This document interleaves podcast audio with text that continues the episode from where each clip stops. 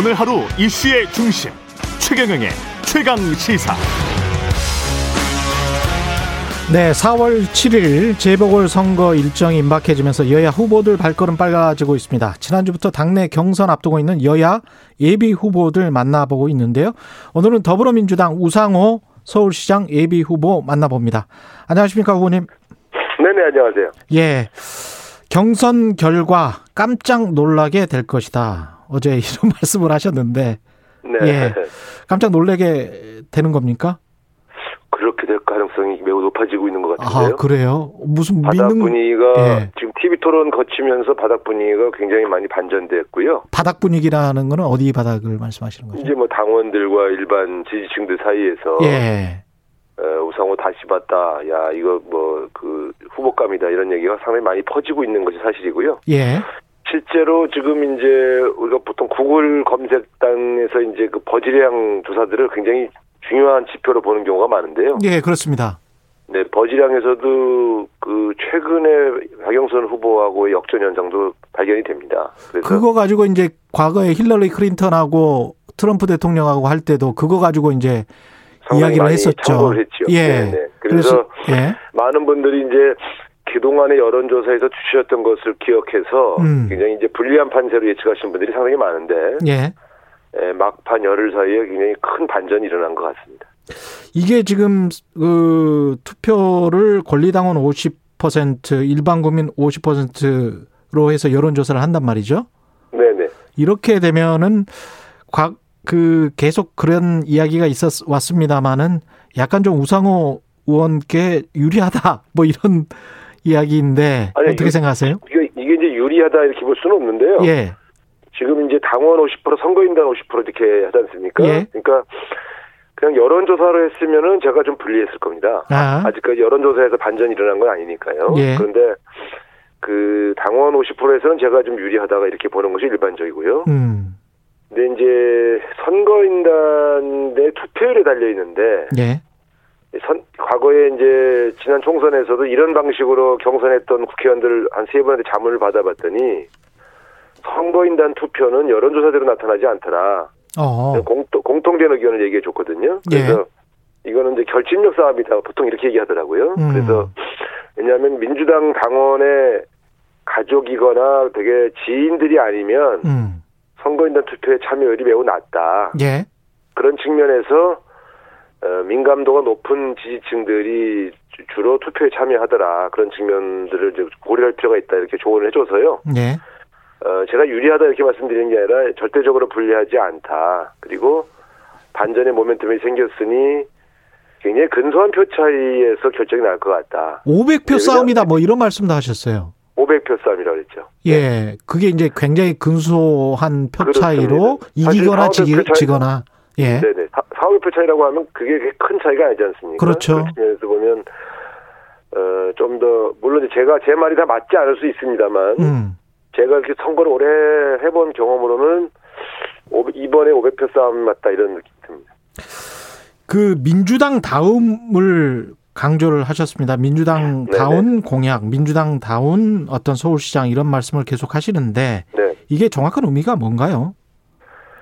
그것은 민주당이 내거는 가치에 누가 부합하느냐 이런 거가 첫 번째 있- 있지요. 예. 그러니까 이제 가령 민주당 하면은 민주주의와 진보, 경제 민주화, 불평등에서 이런 얘기들이 사실 우리 당의 정책 강령 아니겠습니까? 예. 그러니까 민주당 다운 후보라면 민주당의 정책 강령에 맞는 공약들을 내걸어야 한다. 예, 그래서 이제 주로 서민과 중산층을 대변하는 어, 서민 공약들을 제가 이제 예를 들었죠. 예. 그래서 어, 가령 이제 박영선 후보는 이제 21세기 컴팩트 시티, 수직 정원, 구독 경제 이런 거 아니겠습니까? 예. 그러니까 어, 상당히 새로워 보이고 화려해 보이지만 거기에 이런 경제 민주화나 어, 진보적 가치가 담겨 있지는 않죠. 음. 그러니까 이제 그런 것들이 차별화된다. 예를 들면 저는 노동, 복지 뭐 이런 공약들을 많이 내걸었는데 예, 박영선 후보님은 노동 공약을 안 내걸거든요. 음, 그러니까 이제 이런 것들은 어떻게 보면 노동 의제는 진보적인 진영에서는 굉장히 중요한 핵심 의제인데 예, 이런 의제들을 피하고 있는 것은 중도적인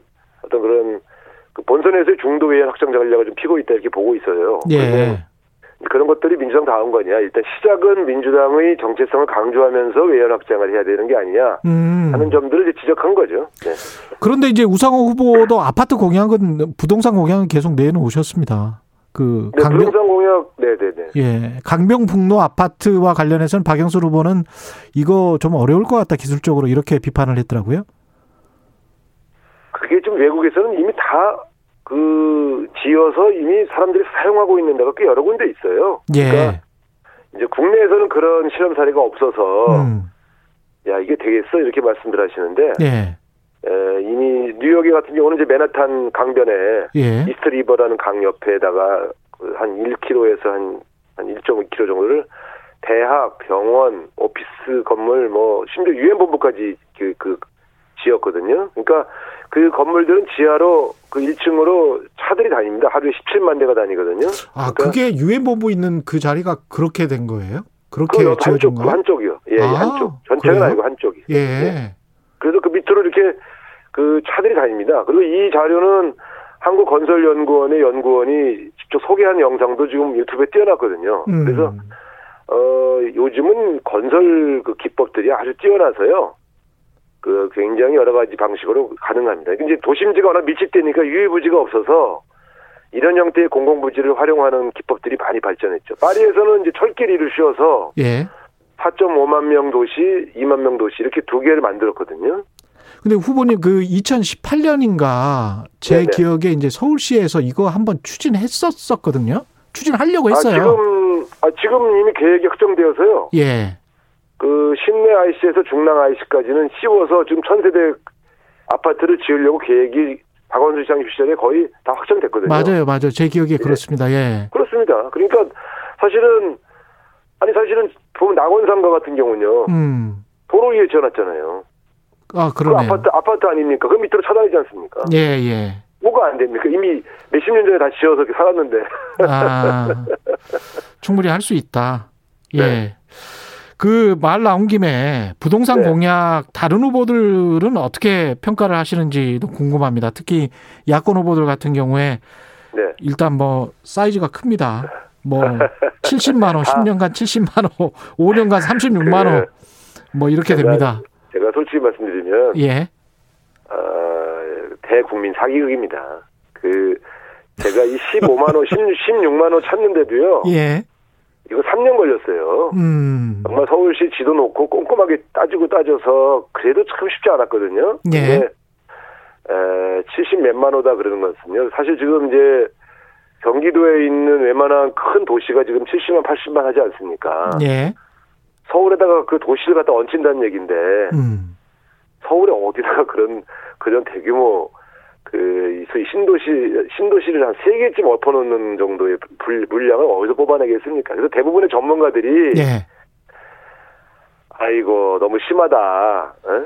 근데 왜냐면- 16만 호도 굉장히 좀 많은 물량이에요. 압구정동의 16배 정도 그렇습니다. 됩니다. 그러니까 그러니까 예. 제가 이게 지금 그리고 강변도로가 지금 전체 총 강변도로가 이제 올림픽대로가 강변북로 아니겠습니까? 예, 여기를 다 합치면 한 70km에서 73km 나옵니다. 아, 지금 이거 짓겠다는 게 한 15km에서 20km고요. 예, 여기서 충분한 물량이 나오질 않죠. 음. 오히려 철도 위에서 많이 나옵니다.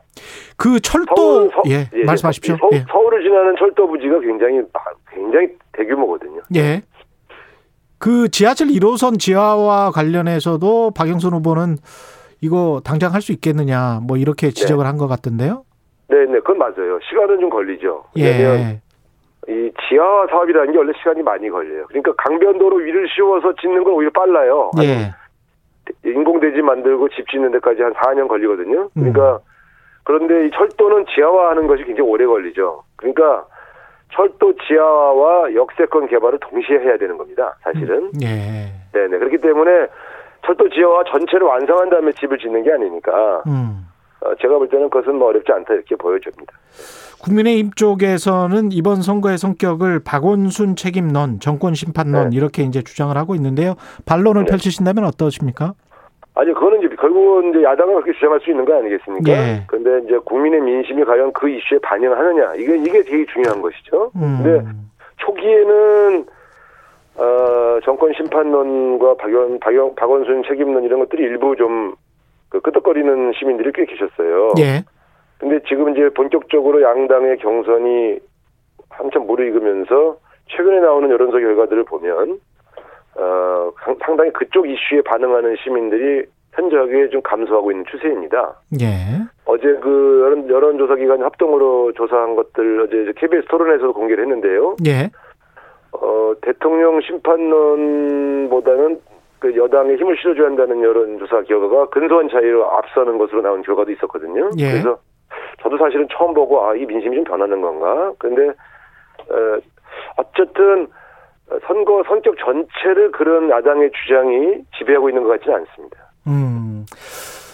여권 단일화 이야기도 계속 나오고 있습니다. 김진애 열린민주당 후보, 조종훈 시대전환 후보까지 함께하는 단일화 추진하는 거는 맞죠? 네, 맞습니다. 네. 어, 그거는 어떻게 잘 될 것 같습니까? 네, 이거는 사소하게 뭐 이러저러한 방법론에 대한 이견 차이는 있는데, 예. 어, 주로 열린민주당 후보하고의 이제 견해 차이를 좀 좁혀야 된다고 하더라고요, 당에서. 예. 근데, 어, 그건 좀 당에서 좀 추진하고 있어서, 음. 어, 저희 후보가 3월 2일 확정되면, 예. 어, 다시 또재 상의해봐야 될 일입니다만, 후보 단일화를 추진한다고 하는 큰, 어, 정신에는 이제 합의가 되어 있는 거니까, 음. 구체적인 방법론에서 이제 군소정당 후보의 입장을 얼마나 반영할 거냐 이런 문제가 남아 있죠. 다만 이제 시간이 너무 촉박하니까 예. 그 안에 그 후보들이 원하는 내용들을 다 충족시킬 수 있을지 저는 시간 문제라고 봅니다. 방법이야 뭐 어, 뭘 해도 할 수 있는데 그 일주일 사이의 시간에 에, 원하 그분들이 원하시는 걸 다 해줄 수 있는지 음. 이게 관건 아니겠습니까? 네. 후보 단일화하면서 열린민주당과의 합당도 가능한가요? 아, 지금은 이제 그 선거 전에 합당하는 것은 불가능하죠. 아, 선거 전에 합당하는 것은 불가능하고. 네네. 예. 그래서 저는 제가 주장했던 것은 음. 각 당별로 후보 단일화에 합의하면서 예. 선거 후에 통합하겠다는 통합 선언이라도 해야 되는 거 아니냐 이렇게 주장을 했었는데 예. 부득이하게 이 문제는 이제 선거 이후로 미뤄진 것으로 보여집니다. 지금 범 야권도 단일화를 해서 만약에 우상호 후보가 여권의 단일 후보로 나가게 된다면 네. 본선 본선 경쟁력이 있다고 보세요? 훨씬 강하죠. 왜냐- 왜냐- 훨씬 강하다. 이제 예. 아, 이게 이- 얘는 이런 겁니다. 가령 지금 상당수 시민들은 우리 최경영 기자를 포함해서 우상호가 굉장히 불리하다 이렇게 보고 계신 것이 사실 아닙니까? 예, 약간 때문에 그, 예. 예, 제가 후보가 된다는 것은 사실은 태풍급 바람이 분 것이라고 봐야 되죠. 아, 그렇게 그러면 이제 이런 되는구나. 컨벤션 이런 컨벤션 효과는 음. 사실은 누가 봐도 안철수 후보로 여권, 야권이 단일화 될 거라고 기대, 그 예상하고 있는 사람들 입장에서 본다면 예. 야권 단일화의 바람보다는 어, 우상호의 반전 드라마의 바람이 훨씬 더 강하죠. 그러면 그것이 본선에 부딪힐 때 음. 저는 우상호 인물의 경쟁력도 있지만 예. 이런 소위 컨벤션 효과라고 하는 것이 굉장히 경선에서 중요한 거 아니겠습니까? 예. 그 효과가 만만치 않을 것이다. 저는 그렇게 보고 있습니다. 그다음에 만- 두 번째는 예. 우상호가 나서면 사실은 저는 그 범민주 진영의 지지층이 결집할 수 있다. 음. 예를 들면 정의당 후- 후보를 내지 않았지 않습니까? 예. 음, 정의당 지지층들이 박영선 후보가 나오면 투표를 포기할 가능성이 많습니다. 어. 거기는 진보적 의지에 민감한 지지층들 아니겠어요? 그런 예. 측면에서 본다면 음. 뭐 저를 좋아하지 않는 분들도 계시지만 어쨌든 진보적 의지에 반응하시는 분들은 저는 선거에 참여할 것이다. 그런 측면에서 본선 경쟁력은 이제 태풍급 바람 플러스 범민주진보정 지지층의 결집 이 두 가지 요소가 합쳐지면서 음. 본선 경쟁력이 더해질 것이다. 이렇게 저는 판단하고 있습니다. 본선에서 맞붙고 싶은 후보 또는 좀 만만하다. 나경원, 안철수 둘 중에 만약에 선택을 하시면 나경원, 오- 오세훈, 안철수 세 명 중에 선택을 하신다면 누가 될까요? 그건, 선택할 수가 있는 문제가 아니지 예? 예. 지금 그쪽 경선이 진행되고 있는데 예. 에, 그, 그렇게 말씀드리는 것은 예의가 아닌 것 같아요. 야, 그래요. 네네. 알겠습니다. 그 MB 정부 이명박 정부의 국정 불법 사찰 의혹과 관련해서 야당에서는 이게 이제 DJ 정부 이후 모든 정보를 일괄 공개하라. 네. 당신들도 했지 않느냐 뭐 이런 식으로 맞불 네. 작전을 하고 있습니다. 어떻게 네, 뭐 보십니까? 대표적인, 대표적인 물타기죠. 예. 근데 이제 사찰은 그게 어느 정권에서 이루어졌던 그건 단죄 받아야 될 중대 반인권 범죄입니다. 저는 네. 저는 민주화 운동하면서 평생을 사찰과 미행 도청의 대상이었지 않습니까? 에, 이- 이런 행위들이 얼마나 그, 그 국민 개개인의 이 사- 평범한 삶을 옥죄고 위협하는지 너무, 너무나 저는 체험을 많이 했거든요. 예. 그래서 그 저는 그건 뭐 어느 정권을 막론하고 도청과 사찰이 진행되었다고 한다면 그거는 저는 뭐 단죄해야 된다 이렇게 보는데 사실 이 문제가 불거진 건 우리 대- 우리 정권에서 일부러 뭘 이슈를 삼은 게 아니고요. 선거용 정치 공작은 아니다. 작, 작년에 대법원 판결로 이 문제가 공개가 됐습니다. 예. 그래서 이 대법원 판결에서 이런 사안들이 드러났는데 이것을 그냥 놔두고 갈 수는 없는 거 아니겠어요? 예. 그래서 어, 저는 음, 이 문제에 대해서는 그 당시 담당 정권을 담당했던 측 그다음에 이 문제에 연루돼 있는 분들이 스스로 국민에게 진실을 밝히고 이 문제에 대해서 그 입장을 밝혀야 된다 이렇게 봅니다. 어차피 이 선거 앞두고 우리 정부가 꺼낸 이슈가 아니고 대법원에서 계류되었던 사건이 최종 확정 판결로 여러 사안들이 드러난 것이거든요. 예. 이 검찰개혁 시즌2와 관련해서는 당내 이견, 특히 뭐 당정청 간의 이견이 있는 것 같다는 보도들이 많이 나오네요. 속도 조절론, 검수 완박. 어떻게 보십니까? 아니 저는 예. 이 민주당은 민주정당입니다. 음. 그리고 당청 간의 여러 다양한 주제를 얘기하는데요. 예. 그 안에서 다양한 의견이 나올 수 있지 않겠습니까? 그러니까 이러저런 의견 의견들이 나- 나오고 있고 그걸 조율하고 있는 과정을 전체적인 시기 조절론으로 이렇게 딱 규정한 것은 에, 여권 지지층의 틈새 벌리기 이런 이런 느낌이 들어요. 야당에서는 이걸 뭐 이제 레임덕이라고 비판을 하고 있고요. 아 레임덕이라는 말은 민주주의는 레임덕이다라고 하는 잘못된 생각이죠. 그런데 예. 우리 당 안에서 분명히 그런 견해를 가지신 분이 있어요. 어, 너무 이제 그 권력기관의 개혁에 너무 몰두하다가 예. 어, 국민들에게 너무 그 약간 그 뭐랄까 실망을 끼쳐드린 측면도 있는 건 아니냐. 예. 그러니까 조금 하긴 하더라도 좀 선거 이후에 하자 이렇게 주장하신 분들이 분명히 있어요. 후보 본인 생각은 어떠세요? 아 저는 이런 이제 그 권력기관의 개혁 문제는 선거와 무관하게 그저 국민의 민, 국민의 의견에 따라서 묵묵히 진행하면 된다 이렇게 생각합니다. 그- 그러면 중수청 설치를 그냥 계속 해야 된다. 예. 저는 제일 중요한 거는 검 중수청 문제보다는 수사 기소권 분리. 수사 기소권 분리. 네. 예. 네. 그냥 신속하게 빨리 하는 게 좋다. 이런 입장이시네요. 신속하다기보다는 정해져 있는 일정대로 정해져 있는 일정대로. 토론하고 가면 되지. 예. 국회가 자꾸 정치적인 어떤 그런 일정들에 대해서 음. 고려하고 이렇게 가, 가면 더 오해가 쌓인다. 예. 해야 할 일을 그냥 묵묵히 하면 된다 이렇게 보고요. 예. 애초부터 우리는 수사권 기소권의 완전 분리가 목표 아니었습니까? 음. 그런 측면에서 본다면 저는 그냥 그, 그 문제에 대해서 어, 국민들의 의견을 따라서 그냥 진행하는 게 맞지 않나 생각합니다. 예. 가덕도 어제 문재인 대통령 방문했는데 선거 네. 지원 운동이다라는 야당의 비판 어떻게 말씀하실 겁니까? 어, 그 원래 야당은 늘 그렇게 얘기하죠. 예. 그러면 뭐 대, 통령이 가시는 가, 대통령이 가시는 모든 일이 예. 다 선거에 영향을 미친다고 주장하는 할 말이 없죠. 근데 이게 정말 그 네. 계속 돌아가는 게 2016년에 박근혜 전 대통령도 대구하고 부산을 방문을 했더라고요. 총선 맞아요. 앞두고. 네, 네. 근데 그때 당시에 야당인 민주당도 비슷한 이야기를 했던데. 맞습니다. 그러니까 여야가 바뀌면서 늘 그런 주장을 하는 거예요.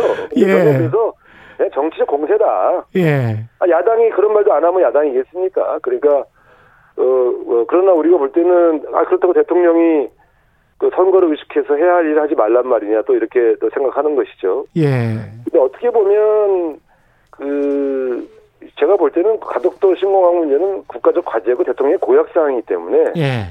이 대통령이 제일 먼저 선거용으로 이슈를 치고 나왔으면 뭐 그렇게 시작할 수 있겠지만 당과 그 부산 지역에 있는 우리 저 후보들이 먼저 치고 나왔고 또 당에서 이제 오늘 통과를 앞두고 있기 때문에 예. 이제 그 이후에 대통령이 움직이신 거는 뭐 딱히 선거용이라고 보기 좀 어렵죠. 본인의 공약 실천용이라고 봐야죠.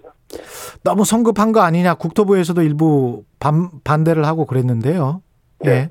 정의당도 그- 반대를 하고 있고. 국토부는 이제 이게 참 문제입니다. 사실은 정권이 바뀔 때마다 어, 정책이 바뀌어 주요 정책 정책이 바뀌어서 부처가 입장을 바꿔야 하는 고록스러움이 항상 있죠. 음. 산자부의 탈원전 문제와 그 수사도 그래서 우리가 분노한 거 아니겠어요? 예. 그러니까 정권이 바뀌어서 정책이 바뀐 걸 따라온 공무원들 처벌하면 어떡하냐. 근데 이제 국토부 공무원들은 그동안 가덕도 공항을 반대하고 김해신 공항으로 입장을 정리했던 지난 10년의 역사가 있으니 예. 이제야도 자신들이 말 바꾸는 게 그 어색한 거죠. 그러나 음.